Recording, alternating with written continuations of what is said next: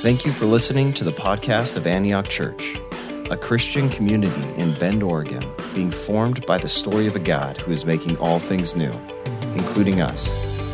You can learn more at antiochchurch.org. Thanks for listening.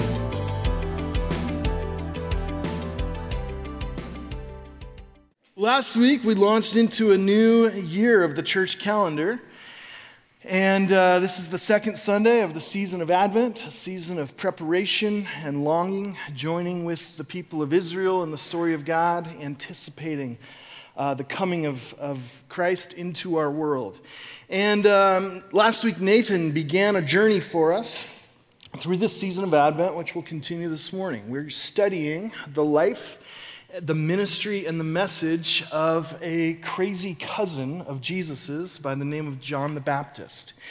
And uh, really familiar biblical figure to most of us that uh, have spent some time around the church or around the Bible, but a very confusing figure. And oftentimes we uh, maybe struggle to understand why John the Baptist is so important to the story of the gospel. Um, he starts with his weird name, John the Baptist. I grew up Baptist, like many of you, and I didn't really understand what that meant, other than it was nice to know that the founder of our denomination was in the Bible rather than like some guy from Germany or something. So actually, I was at a pastor's gathering a few years ago, and uh, John Ortberg, one of my favorite pastors, was there speaking to a group of us. And uh, it was one of those groups where it was pastors from a whole bunch of different Christian denominations and traditions, uh, guys that don't usually get along in the wild uh, together in one room. And uh, Ortberg opened by saying, I love moments like this because they remind me or they give me a vision of what heaven's going to be like right? And he's like, I like to picture uh, that in heaven there's going to be, uh, you know, believers from all different denominations and traditions, each represented by the founder. And so you'll have the Lutherans there represented by Martin Luther, and you'll have the Presbyterians there represented by John Calvin, and the Methodists there represented by John Wesley, and the Baptists there represented by Jesus. And. and it's just going to be one big, beautiful party. So. Gotta love Ortberg. Uh, hopefully, you know that John the Baptist wasn't a Baptist in the sense of the denomination, which obviously didn't exist in biblical times, um, which is why many people, many believers have preferred to refer to him as John the Baptizer, meaning uh, this act of baptizing uh, was central to his ministry, especially as he anticipated the coming of Christ. Uh, in the Eastern Church, they have another uh, more common way of referring to John, and that is John the Forerunner or John the Precursor. And uh, I really like that distinction. It kind of helps understand a little bit more specifically uh, the role that, that, John the Baptist plays in the story um, of the gospel. And so let me just uh, talk about that for a few moments the significance of John the Precursor, or John the Forerunner uh, in the story of the gospel, and then a little later we'll get to our text for this morning.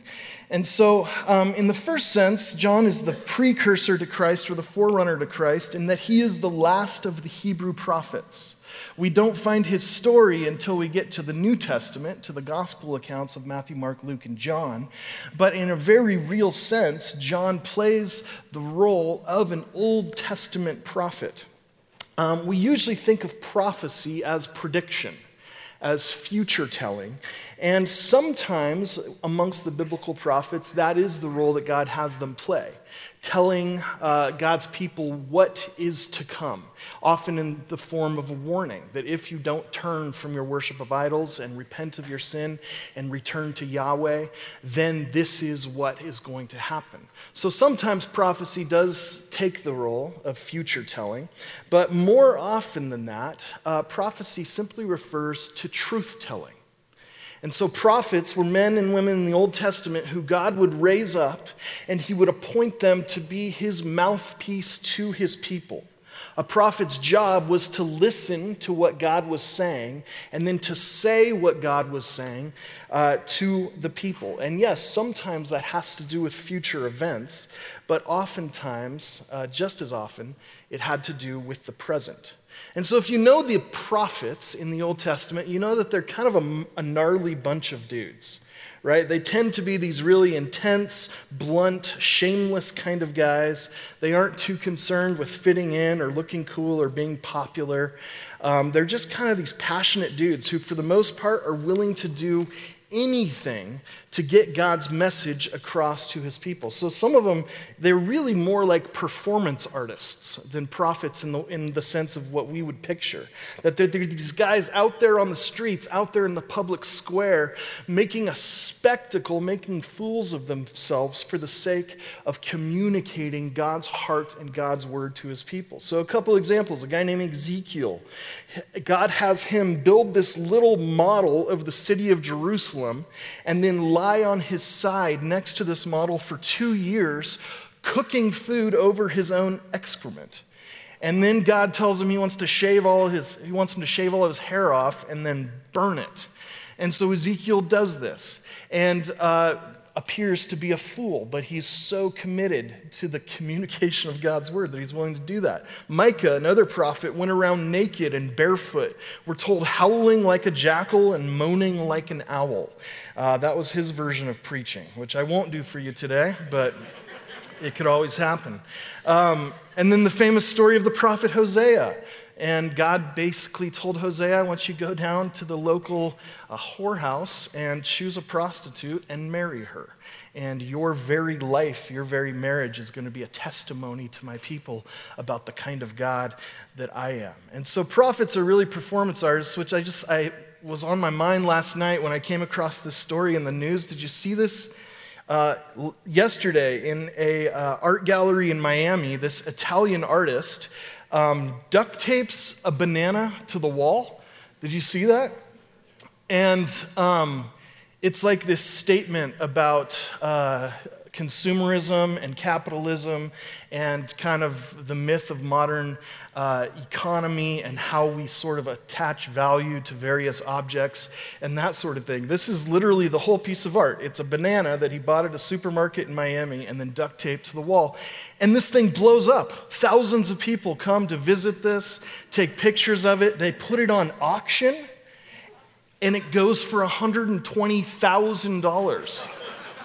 Somebody buys the banana, duct taped to the wall. This just happened yesterday in Miami. And then, as soon as the auction goes through, the artist goes and grabs the banana and eats it. Right? And it causes this huge thing. Like, that was my property, I own it. And the artist goes, uh, the banana or the artwork wasn't an installation, the artwork was a performance. And you just purchased a performance of me eating. and the point is, this guy would make a great Hebrew prophet, right? That's what I want you to picture when you think through stories of Ezekiel and, and Micah and all those kinds of guys. Um, which then, if John is the continuation of this long story of Hebrew prophets, it helps us understand a little bit of his persona, right? This wild man from the wilderness, dressed in camel hair, eating locusts and wild honey like before paleo was cool. Um, prophets are like these strange guys from a different world. Now, as you read through the scriptures, primarily in the Old Testament, one of the clues that the biblical authors will give us that we're dealing with the genre of prophetic writing is this little phrase, the word of the Lord came to, dot, dot, dot. And so it's really important as we become students of the scriptures that we understand that this book is really a collection of many books that contains many different genres of scripture. There's poetry and there's history and there's prophecy and there's apocalyptic uh, literature. And so we need to understand what genre of literature we're dealing with in order to understand how to interpret, right? And one of the ways that we know we are dealing with a piece of prophetic literature is, again, this little phrase the word of the Lord came to. And so let me just give you a quick tour and, and show you how, how common this is. Isaiah chapter 38, verse 4. Then the word of the Lord came to Isaiah. Jeremiah 33, verse 19, the word of the Lord came to Jeremiah. Ezekiel 1 3, the word of the Lord came to Ezekiel. Jonah 1 1, the word of the Lord came to Jonah. Haggai 2.20, the word of the Lord came to Haggai. Zechariah 1 1, the word of the Lord came to the prophet Zechariah. Do you get the point?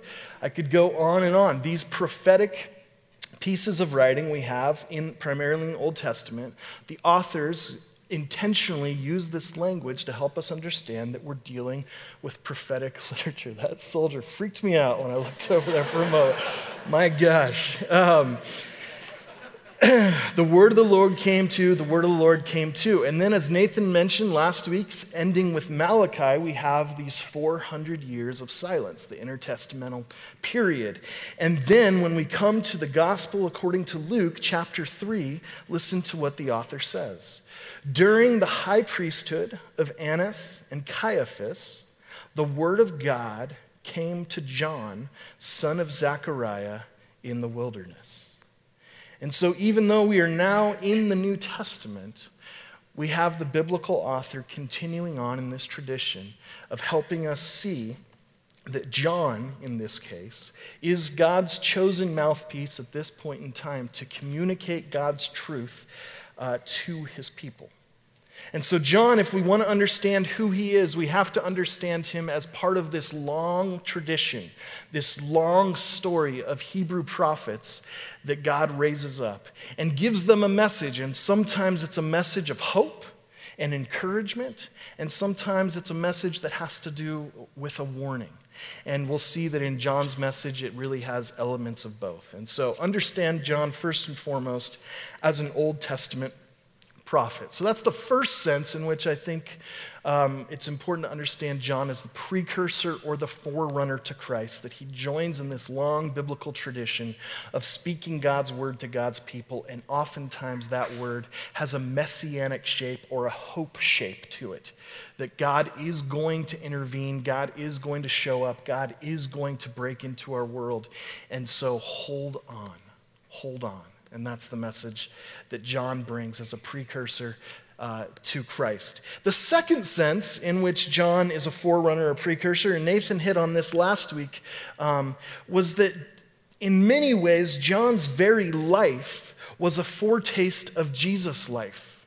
If you think about their two narratives, there are so many points of similarity between the two that both John and Jesus, their births were foretold to their parents by angels, that both John and Jesus had miraculous births. John born to a woman too old to bear children, and Jesus born to a virgin. Both John and Jesus begin their ministry in the wilderness. Both John and Jesus proclaim a gospel that's the exact same words as Nathan showed us last week repent, for the kingdom of God is near. Both John and Jesus are rejected by the Pharisees and the religious powers uh, of the day. Both John and Jesus eventually would be uh, arrested and executed. And interesting, both of their executions would be ordered by a ruler who is hesitant to do so. In the case of John, it's Herod. Uh, in the case of Jesus, it's Pilate, both of these authority figures that really don't see any reason to put John or Jesus to death, but are compelled to do so uh, by the crowd around them. And then after John and Jesus' deaths, both of their disciples come uh, seeking after uh, their bodies. So, and there, there's many, many more parallels, but it's so interesting, as Nathan explained last week, that this is why, in so many cases, John is mistaken for Jesus and Jesus is mistaken for John. So, not only are they first cousins and maybe have some family resemblance and they're almost exactly the same age, but their ministry and their life story is, is very nearly identical in so many ways. And so people, people often thought that Jesus was John the Baptist and often wondered if John the Baptist was Jesus himself. And so when we are told that John's life and ministry, John's calling or vocation was to prepare the way for the Messiah, to be a forerunner or precursor for Jesus, it wasn't just his message, it's that his life itself was actually a foretaste or a sneak peek of Jesus' life. And so, the language that biblical scholars would use is that John the Baptist was a type of Christ.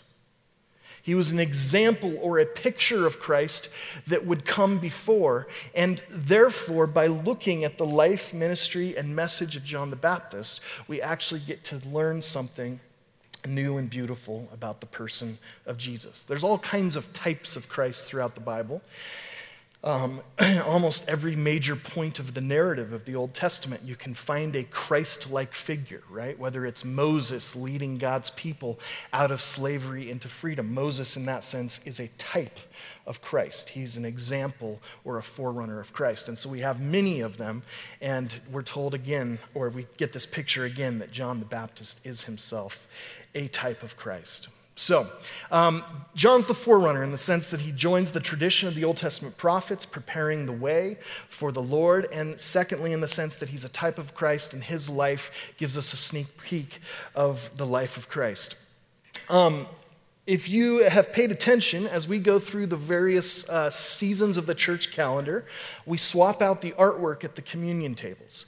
And uh, this week, as we come into the season of Advent, um, this is the uh, Eastern icon that uh, you'll find at the table. And by the way, icons aren't things that we worship, these are not uh, images of God that are designed to be something we pray to or look to.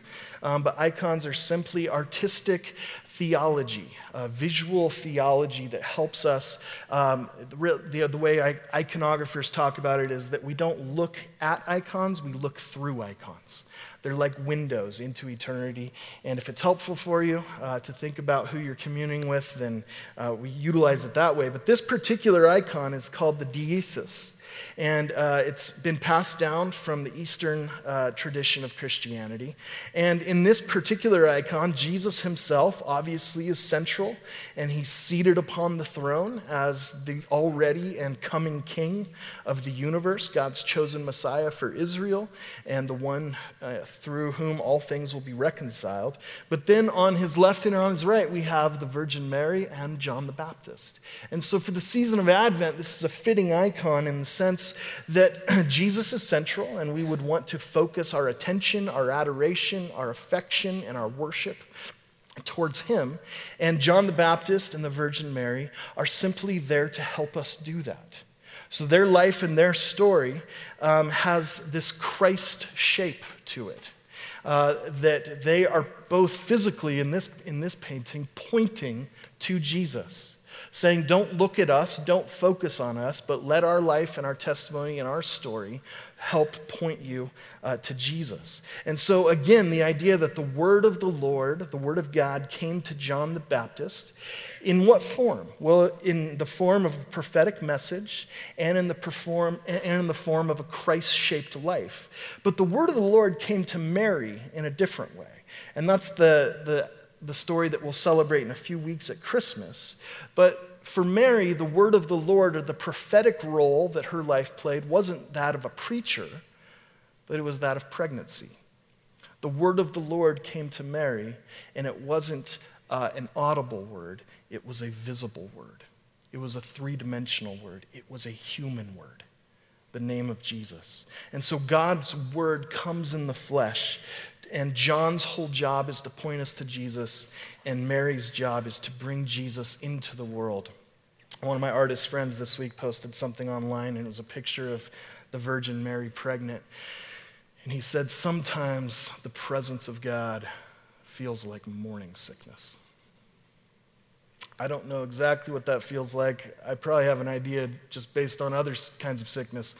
But isn't that comforting to know that sometimes as God draws near, it doesn't feel the way we'd expect it to, but it almost feels like pain, like longing, like expectation. And it doesn't mean God's far. It's actually a sign that God's close. One last kind of interesting point of, of church history here that I really do think is fascinating. Um, I know for many of us, this whole church calendar thing is still kind of new and maybe weird. And I'm sensitive to that. I really am. The last thing I want to do is try to present a vision of Christian discipleship that feels legalistic or something like that. And so, um, so we really are sensitive to that. I've just found that the calendar is super helpful when it comes to uh, inviting us into the story of Jesus. One of the weird things, if we're honest, about the church calendar is that it somehow has to do with the lunar calendar right? I already think the moon is super weird. Like it makes waves. I don't get that, right? Um, but when's Easter? Anybody know when Easter is? Exactly. Bradley, I love you. It is so good. Of course, that's when you would re- celebrate the resurrection of the dead. You would wait until the full moon after the equinox. That makes sense, doesn't it? I don't know. Apparently, it did. Um, here's the other thing. Um, sometimes when it comes to this stuff, I, like I do, just shake my head and go, I don't, I don't get it. There was a weird thing. I do celebrate that Christians have a long history of plundering and redeeming aspects of pagan culture and reappropriating them for the sake of the gospel. I think that's a good thing. That's why I teach the Enneagram, by the way. But every year, or, or, there are cases, though, where I do think it's fascinating the history of the calendar. And so every year in our calendar, we have these two solstices, right? Um, the shortest day of the year and the longest day of the year. And so the winter solstice is the shortest day of the year, and it's coming up really quickly. It's usually somewhere mid to late December, this year, December 21st. And it's going to be the shortest day of the year. So Christmas has traditionally landed really near the winter solstice, and therefore the, the celebration of Christ's birth um, lands oftentimes on the, the longest day or the longest night of the year, so to speak. Now, here's what's interesting, and we as Protestants don't know anything about this. The summer solstice is exactly six months earlier than the winter. June 21st this year, between June 20th and June 22nd. And it is the longest day of the year and the shortest night. And traditionally, the summer solstice is when Christians around the world of many different traditions and denominations have celebrated the feast of John the Baptist. And so at the winter solstice, we celebrate the birth of Christ. And at the summer solstice, we celebrate the birth of John the Baptist. Now, as Protestants, again, we don't celebrate that. I'm not even totally sure how you would. But I love the symbolism of it that we celebrate Jesus' birth at the time of the shortest day of the year, which means this that starting with Christmas, every day is a little bit longer than the next. Every day there's a little bit more sun, there's a little bit more light and the darkness of the night gets a little bit shorter every day after Christmas. And when we come to the celebration of John the Baptist's birth, the longest day of the year, it means that every day after that, every day gets shorter and shorter, darker and darker until Jesus comes. I still don't get the moon, but that's pretty cool. And it's really based off this famous quote from John the Baptist in John 3, verse 30, where he says, speaking of Christ, that he must increase, but I must decrease. He must increase, but I must decrease. And it's represented by the way uh, Christians before us have laid out this calendar. And so we come into Christmas this year wanting to follow in the life and the legacy of John. That our very lives would somehow point to Jesus. That the life we live in some way could be a precursor or a forerunner to the presence of Jesus.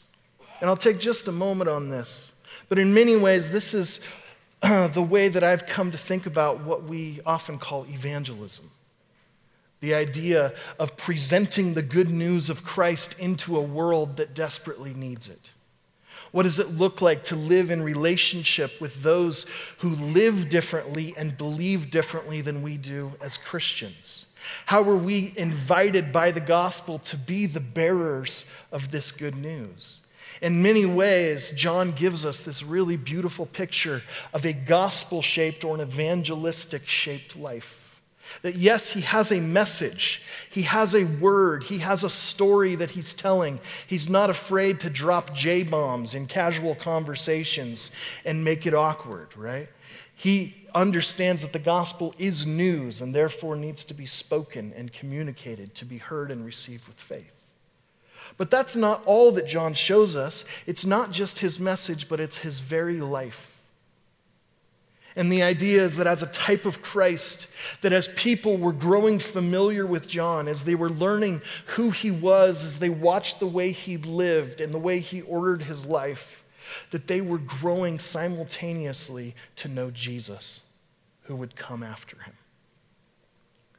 And I think to a certain extent, that is the invitation that every Christ follower has as well. That we would inhabit this world as visitors from the future, that we would live in this world with a prophetic presence that we would show up not just going with the flow of culture, but in various ways, that our lives would be set apart. And that as our friends and our neighbors and our coworkers get to know us, as they observe the way we live, and as they see the way we order our life, that they are getting to know Christ in us that we really believe that there is this gospel of regeneration, that we really have been born again, that the old man has died, that the new has, has, has come, that Pete Kelly no longer lives, but Christ Jesus lives in me. And therefore, when I'm hanging out with my neighbors or my friends or my coworkers, as they're growing to know and to love and to trust me, they're growing to know and love and trust Jesus, whether they realize it or not because Christ lives in me. Now, you could hear that this morning as an incredible burden, right? Oh, great. Now I have to go out and be Jesus to the world. Merry Christmas. Um, or you can hear it as an empowering invitation that all of a sudden everything in your life is, is getting ready to burst open with meaning and with purpose and that every single human interaction you have is bustling with potential of the good news coming to bear in maybe really simple ways, in really uh, plain acts of service or words of love or whatever it is. And so, in the same sense, John both proclaims a gospel, he also embodies a gospel. I think we're called to the same as well to have a prophetic presence in the world that we live in where, yes, when we get the chance, we do, don't hesitate to share the good news of Jesus with our friends and neighbors. But it shouldn't be shocking when we do because our life is already shaped like Christ. So, let me pause there and transition, and we'll just spend our last moments together in the book of Matthew, chapter 11. If you want to flip there, you can, but we'll have it up on screen. Um, and the reason I spend all this time making a big deal about John is because he is, according to Jesus himself, the greatest human being that had ever lived, right? And the one who understood the heart and the mind and the message and the ministry of Jesus better than anybody else, and the one whose life really mirrored Christ's life. And so to have somebody like John find himself in the situation that we find him in today um, really is perplexing and raises a couple questions. Matthew chapter 11, and I just want to focus in on verse 2 and 3 for a moment. Now, when John heard in prison about the deeds of the Christ, he sent word by his disciples and said to him, Are you the one who is to come, or shall we look for another? Okay, this is striking when you understand everything that we've just said about John the Baptist. The one who has incredible clarity and amazing faith in who Jesus is and preaches the same gospel and, and, and lives the same life. And all of a sudden, at some point, he's going, Can you guys go check and see if this really is Jesus? If Jesus really is the Christ, or have we, have we missed something here, right? Um, what an interesting moment in the story.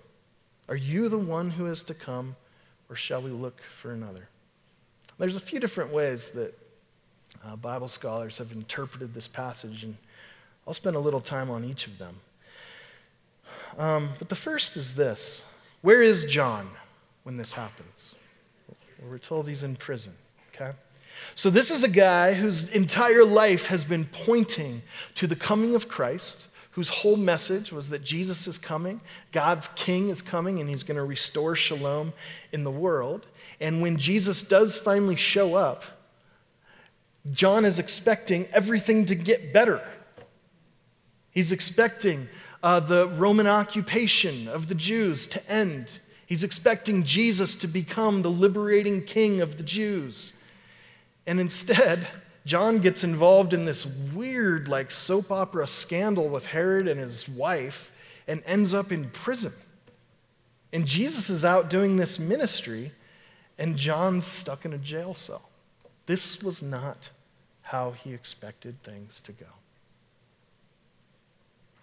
Are you really the one? is this the this is the Messiah then? Okay. I, I thought I would I thought it would be a little different. I thought maybe I'd get to be there um, and hang out a little bit more, but is this really what it is? And so it's an interesting thing that even with all the clarity that John had about the person of Jesus and the gospel of God's kingdom, it's possible that he still missed it.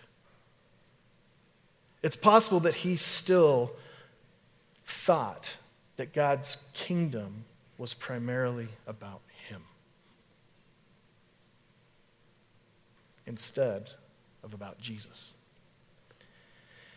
It's possible that he thought when Jesus, when the Messiah comes, that all my plans are going to work out and all my dreams are going to come true. That all the struggles of my life are finally going to find their place. Everything's going to make sense when the Messiah comes. And if that's what he thought, then you and I are going to have a hard time throwing the first stone, aren't we? If we somehow mistake the gospel of Jesus for a gospel of our own personal comfort and fulfillment. If we somehow assume that the evidence of God's blessing or presence in our life is that things go well for us if we fall into the trap of believing that when God shows up in my world, that I'm going to be comfortable and I'm going to be happy and life's going to be easy and my plans are going to work out and my dreams are going to come true. And any presence of pain or loss or suffering or confusion or doubt or fear or sickness or death, that somehow all of that is evidence that God isn't as near as we thought. we start to understand that even John, the one who said he must increase and I must decrease, still maybe secretly had this secret belief that as he increases, I'm going to increase as well.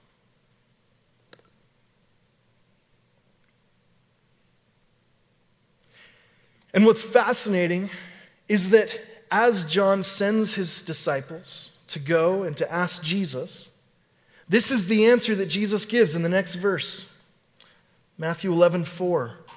And Jesus answered them Go and tell John what you hear and see.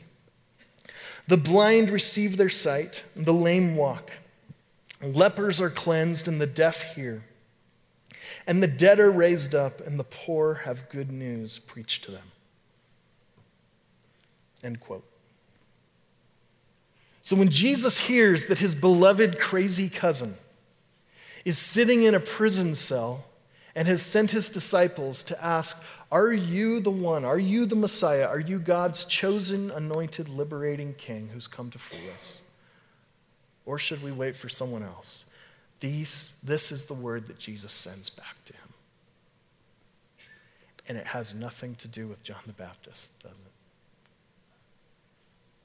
It has nothing to do with John's plans coming together or dreams coming true, with his own personal comfort or success or fulfillment. Jesus says, My kingdom is an unshakable force in the world. And you'll know it's me because when I show up, and when my kingdom takes root, the blind will see, the lame will walk, lepers will cleanse, deaf will hear, the dead will be raised up, and the poor will hear the good news.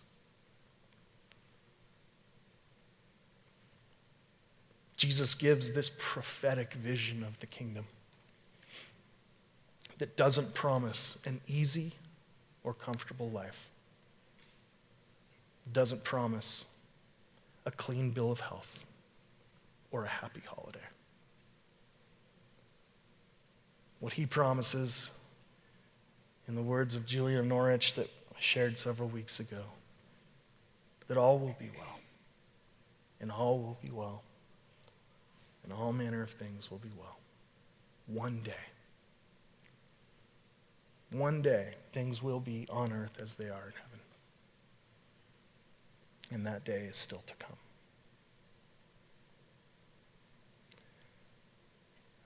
If you think about John's message to Jesus as a prayer, because in many ways that is what it is a human speaking to Jesus, are you the one, Jesus? Are you really who you said you are? Can I really trust you? And if I really had to guess at what John was saying beneath his words, it's like, when are you going to get me out of prison? Jesus doesn't answer that question.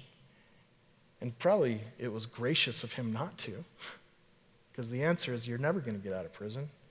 And in a few days, you're going to get your head cut off.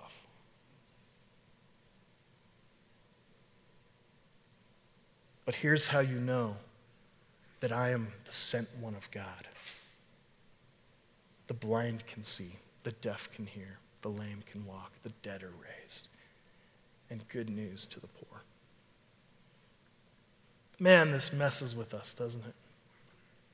This is not a precious moments gospel.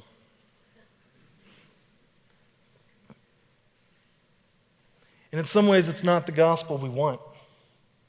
I would love a promise that I'm going to get out of prison, that my pain and suffering are going to all be put together sometime soon, that all my problems, my struggles, my sickness, my fears, that all of that's going to be taken care of.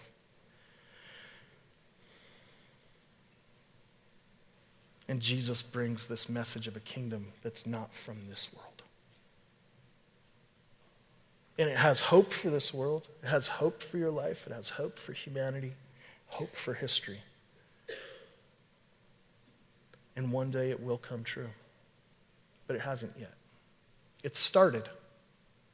It started. And so the last thing I would say is that according to Jesus, what are the sure signs that it's really Him? If we want to know, is this really Jesus? What are we looking for? What does the presence of God look like in the world? And I think for those that have grown up in the strange evangelical subculture, we're in for a surprise. If Jesus wanted to prove to John that I am who I say I am, that I am the real Jesus, I would kind of expect him to say, Have you ever heard me cuss? Look at my Christian t shirt. Look at the Christian music I listen to.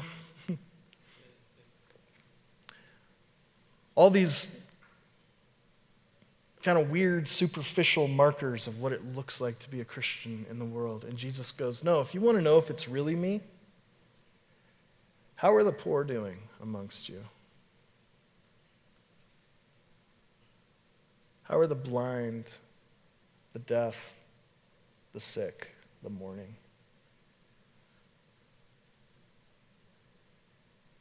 My presence is good news. It's not a promise of fixing all your problems,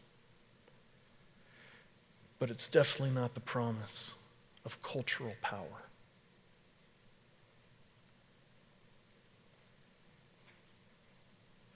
The real Jesus shows up beneath, not above the real Jesus shows up with a heart of compassion and justice for the least of these, for the forgotten, for the outcasts.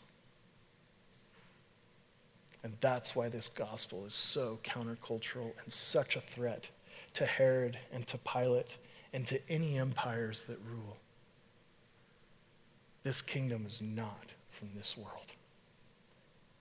The kingdom of Jesus does not play by the rules of this world.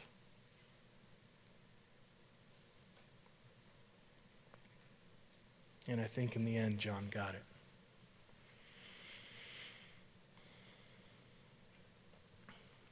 And so we are invited to live as people in attention. We live between the advents, between the first and the second coming of Christ.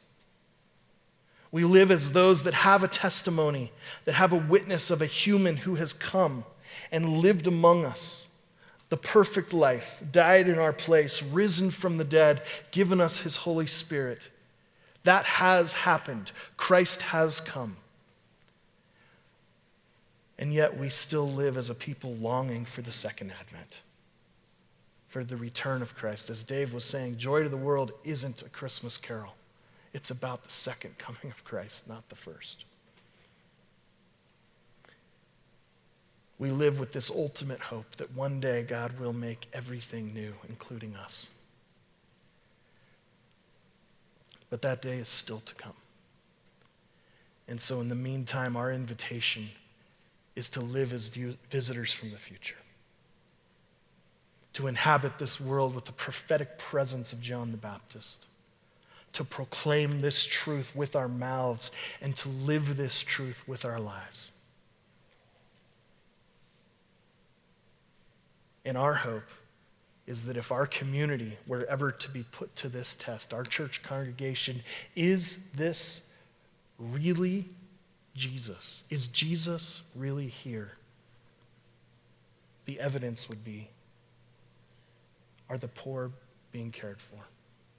Are the hungry being fed? Are the sick being tended to? Are the least of these being loved? If so, that's how you know he's really here. So, the invitation this morning is to come to the table and to commune with Jesus. Communion for us isn't a metaphor, it's a true invitation to meet with the Father, the Son, and the Holy Spirit, to receive the body and the blood of Christ, to take his very life into ourselves so that we can go and share his life with the world. Will you stand and pray with me?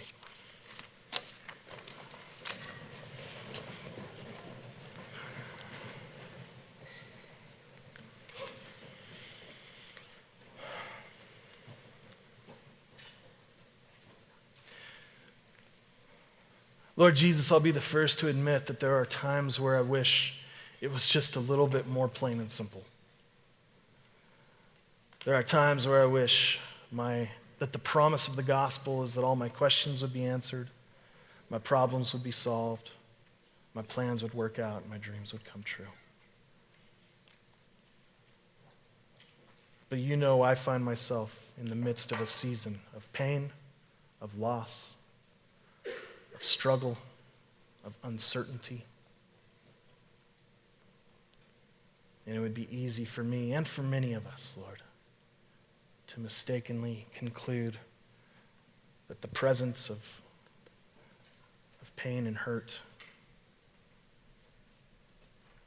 is an indicator that you're not here, or that you're not with us, or that you're not good, or that you're not strong.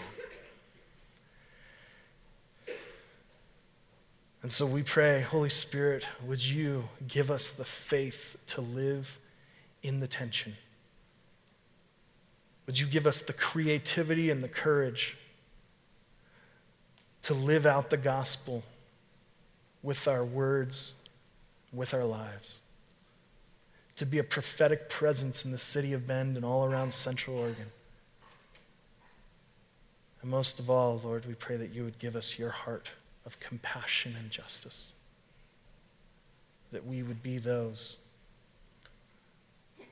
whose very lives and message would be good news for the poor. And it's not a stretch for us to imagine that because, in many ways, in light of your gospel, we see ourselves as the poor. We see ourselves as those who are broken, who are needy, those who lack, those who want. And instead of all the people and places and things we could put our trust in, Lord Jesus, we pray again this morning that you would give us the faith to put our trust in you, that we would turn our hearts towards you, and that we would, through this table, through the fellowship of your people, through the proclamation of your word, through the singing of your praise, through prayer, that we would receive life from you again today. That we may go and give life to the world. In your name, for your glory.